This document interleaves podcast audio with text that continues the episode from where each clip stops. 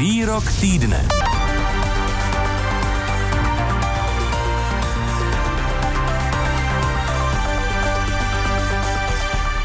Hnědouhelný důl Turův, který leží na jeho západě Polska v těsném sousedství německé Žitavy, asi 15 km od severočeského Liberce, nadále poznamenává česko-polské vztahy.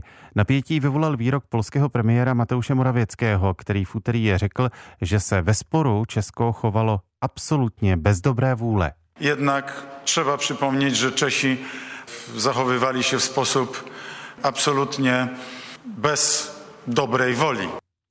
Předseda polské vlády tak reagoval na rozhodnutí Soudního dvora Evropské unie uložit Polsku pokutu půl milionu eur, v přepočtu asi 12,5 milionů korun denně, za to, že nezastavilo v dole těžbu. Finanční sankce má Varšava platit do chvíle, než uposlechne jarního příkazu soudu a práce v dole zastaví. Po telefonu vítám prvního hosta, tím je Milan Starec ze sousedského spolku Helna. Dobrý den. Hezké odpoledne vám i posluchačům. Eh, podle polského premiéra se tedy Česko ve sporu o důl Turów chovalo, jak už jsme citovali a pustili jsme i ten výrok, bez dobré vůle. Eh, jak to vnímáte z pozice člověka, který žije vedle dolu a sleduje dění v jeho okolí dlouhodobě a předpokládám, že také eh, nějakým způsobem čelíte důsledkům té těžby? Určitě, tak ten výrok je opravdu skandální, protože je ta strana sporu, která vlastně působí škodu té druhé straně, to znamená nám.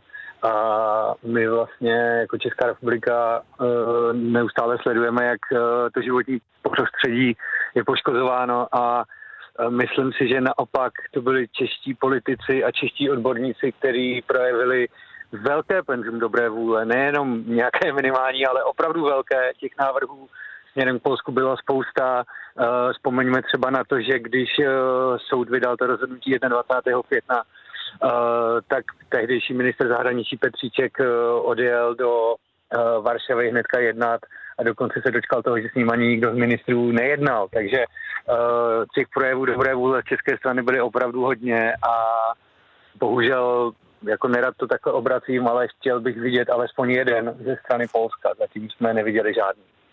A nemůže ještě tu napjatou situaci, dnes tedy odpoledne eh, probíhalo jednání eh, v Praze ministru eh, českého a polského, ale nemůže tu situaci kolem dolu ta aktuální kritika z Polska, řekněme, ještě vyhrotit? Teď se ptám i na vztahy lidí v příhraničí s polskými sousedy a podobně, protože, protože ti horníci z toho dolu, tak ti se jasně vyjadřují, nebo alespoň jejich odborové organizace velmi proti česky. Já tomu rozumím, ale my si musíme uvědomit, kdo je původcem té špatné situace současné, nebo kdo, u koho to celé začalo, a to je ta těžební společnost PGE. PGE věděla od roku 1994, že v roce 2019 bude muset získat legálně povolení k další těžbě a nebyla toho schopna. My nemůžeme opravdu za to, že prostě PGE a polští úředníci u toho porušovali evropskou legislativu. Nemůžeme nikdo z nás, ani čeští politici, ani my občané, ani nikdo jiný uh, za to, že uh, tam došlo k tolika porušením těch směrnic a je prostě zcela na místě se bránit. A bohužel to, že jsou lidi v Bogatyni a ty zaměstnanci dolů teďka naladěný proti Česky, to zase ale vychází jenom z toho, že PGE se snaží všemi silami tu odpovědnost hodit na někoho jiného, ať už jsou to jako čistí politici a dělají z toho předvolební kampaň údajně, nebo jsou to Dokonce také Němci, tam je spousta konspiračních teorií, že vlastně celé to řídí Němci, aby je mohli dodávat vlastní uhlí ze svých dolů a podobně.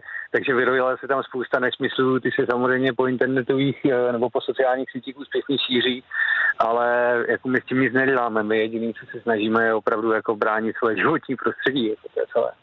A mohl byste prosím eh, popsat a schrnout eh, posluchačům, co tedy ta těžba eh, v dole Turův, co způsobuje a proč se to děje?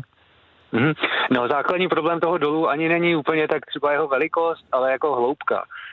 Tím, že on vlastně teďka těží nějakých přes 200 metrů do hloubky, a je to důl, který je jako vklíněný mezi dva státy, mezi Česko a Německo, na takovém appendixu polského území.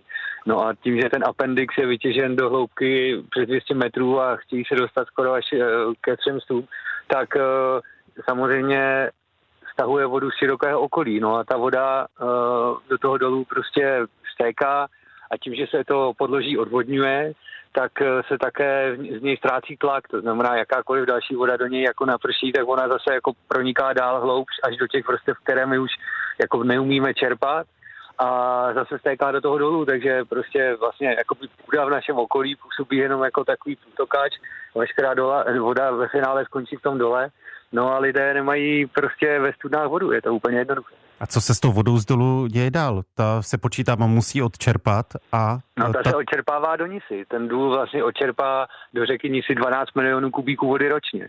A to je vlastně ta absurdita celé té situace, že uh, my vlastně lidi v okolí mají velké problémy s vodou a PGE ji odčerpává do řeky. Tedy česká voda v uvozovkách eh, přes polský důl nakonec odteče Nisou, tedy na hranici Německá a Polska do Baltu. Přesně tak, přesně takhle to je.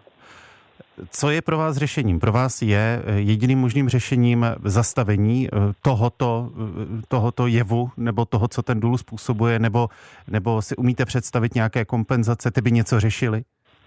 No tak konečné řešení v důsledku to samozřejmě bude, že se zastaví ten důl a pak se ten důl začne zatápět. To je taky podle hydrobiologů jediná šance, jak se ty stavy té spodní vody mohou vracet do normálu. Ale samozřejmě nemůžeme ten důl, který zaměstnává 3900 lidí, zastavit ze dne na den. To víme všichni. Takže my v tuhle chvíli požadujeme to, aby se ta těžba dál nepřibližovala České republice. Protože když se podíváte na mapu, ono to není tak, že můžou těžit už jenom v Česku. Oni samozřejmě můžou pokračovat i dál na východ. Takže my chceme, aby přestali těžit k nám a tím zhoršovat ty negativní dopady a pak už samozřejmě čím dříve to skončí, tím líp. Ale to přibližování se těžby k českému území, to my klademe pořád jako na to klademe důraz a rádi bychom, aby to byla podmínka v té připravované dohodě, pokud k ní má dojít vůbec. Říká Milan Starec ze sousedského spolku Uhelná. Děkuji za popis situace a za prezentaci vašeho názoru. Naslyšenou. Děkuji za pozvání, naslyšenou.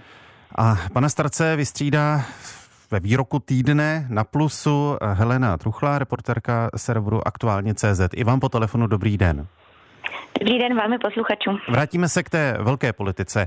Lze vnímat ten výrok polského premiéra Moravěckého o chování Čechů bez dobré vůle v tom popsaném případu dolu Turův za diplomatický? Sleduje tím něco?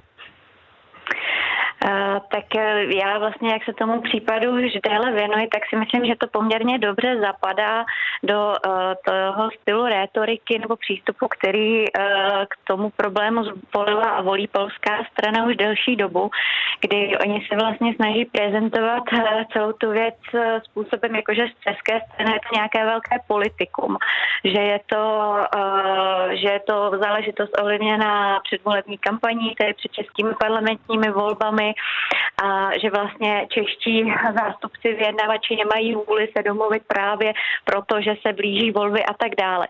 Takže ehm, jestli ten výrok je diplomatický, ehm, Zdá se, že nejspíš není, když pak vedl i k těm dalším krokům, jako například zrušení avizované cesty premiéra Moravěckého do Budapešti. Premiér Babiš eh, na to vlastně reagoval taky, eh, myslím, můžeme říct překvapeně až popuzeně. Ehm, takže zhruba v tomhle světle by, eh, je podle mě potřeba se na ten výrok dívat. Už jste to zmínila. Zástupci České a polské strany o dolu opět dnes jednají, ovšem uh-huh. hrozilo, že ti vyjednavači do Prahy ani nedorazí. Polský premiér tedy údajně kvůli sporu zrušil, jak jste pověděla, tu eh, cestu na demografický summit v Budapešti, protože se nechtěl setkat s českým premiérem Andrejem Babišem za hnutí ano.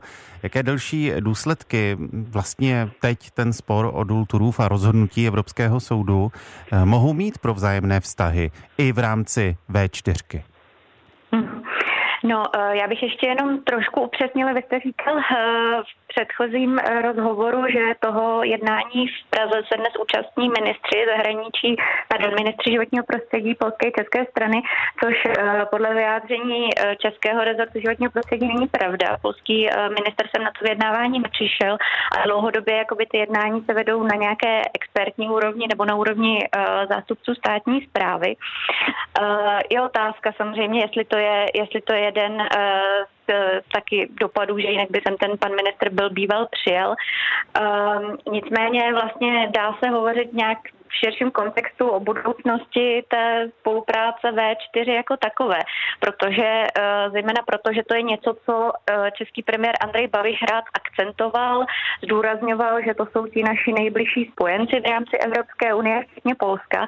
A teď vlastně, eh, když ty vzájemné vztahy dostaly tak velmi viditelný šrám, protože ono je to poměrně mediálně vděčné, třeba právě to odmítnutí premiéra Moravěckého samozřejmě, tak je otázka, jestli jestli eh, to ještě jakoby bude moct eh, být takto do budoucna prezentováno, že skutečně Polsko je jedním z těch našich nejbližších spojenců. Eh, jak to bude v nejbližší době, na to si myslím, ještě musíme počkat. Faktem ovšem je, že Polsko v tuto chvíli v rámci sporu o důl Turův nerespektuje rozhodnutí jednoho z článků justičního systému Evropské unie. Je to tak? Ano. A kvůli dolu Turův a i té elektrárně, která Eh, která k němu náleží, tak nešetří kritikovaní primátor německé Žitavy, která leží hned mm, v bezprostřední blízkosti. Jak se vlastně eh, Německo nebo mm, spolková země eh, Sasko v tom sporu angažují a angažují se nějak? Je důležité rozdělit právě tu úroveň města Žitavy a úroveň té spolkové země, kdy vlastně mě to trochu, já jsem s primátorem Žitavy o tom několikrát osobně hovořila a mě to trochu připomíná vlastně tu situaci, která byla tady v Česku před několika lety, kdy to téma bylo hodně akcentované panem Starcem, obyvateli Uhelné a těch několika dalších obcí, kteří, které jsou tady ve bezprostřední blízkosti dolů. Ale pak se to samozřejmě přelilo i na tu krajskou úroveň. Kraj se začal nějakým způsobem zasazovat i na evropské úrovni, byly posílány stížnosti um, Evropské komisi a až vlastně potom se to přelilo na tu celostátní úroveň. No a co se týče toho, toho uh, německého aspektu v té věci, tak tam je to zatím skutečně na té úrovni, že se v tom hodně angažuje uh, město Žitava, tam ten jejich problém je tedy trochu jinačí, oni se spíš obávají jakoby nestability podloží a nějaké narušené statiky domů, spíš než uh, úbytku vody. Nicméně právě třeba naráží na problém, že jako relativně malé město eh, nemají k dispozici třeba dostatek hydrogeologických posudků, který by mohl konkrétní dopady vyhodnotit eh, a oni by pak na základě toho mohli se obracet na svou zemskou vládu nebo případně i na spolkovou vládu v Berlíně. Takže eh, ta situace je tam zatím taková. Popisuje Helena Truchlá, reportérka serveru Aktuálně CZ. I vám mnohokrát děkuji za upřesnění. Naslyšenou. Děkuji, pěkný zbytek dne. Posloucháte Odpolední plus.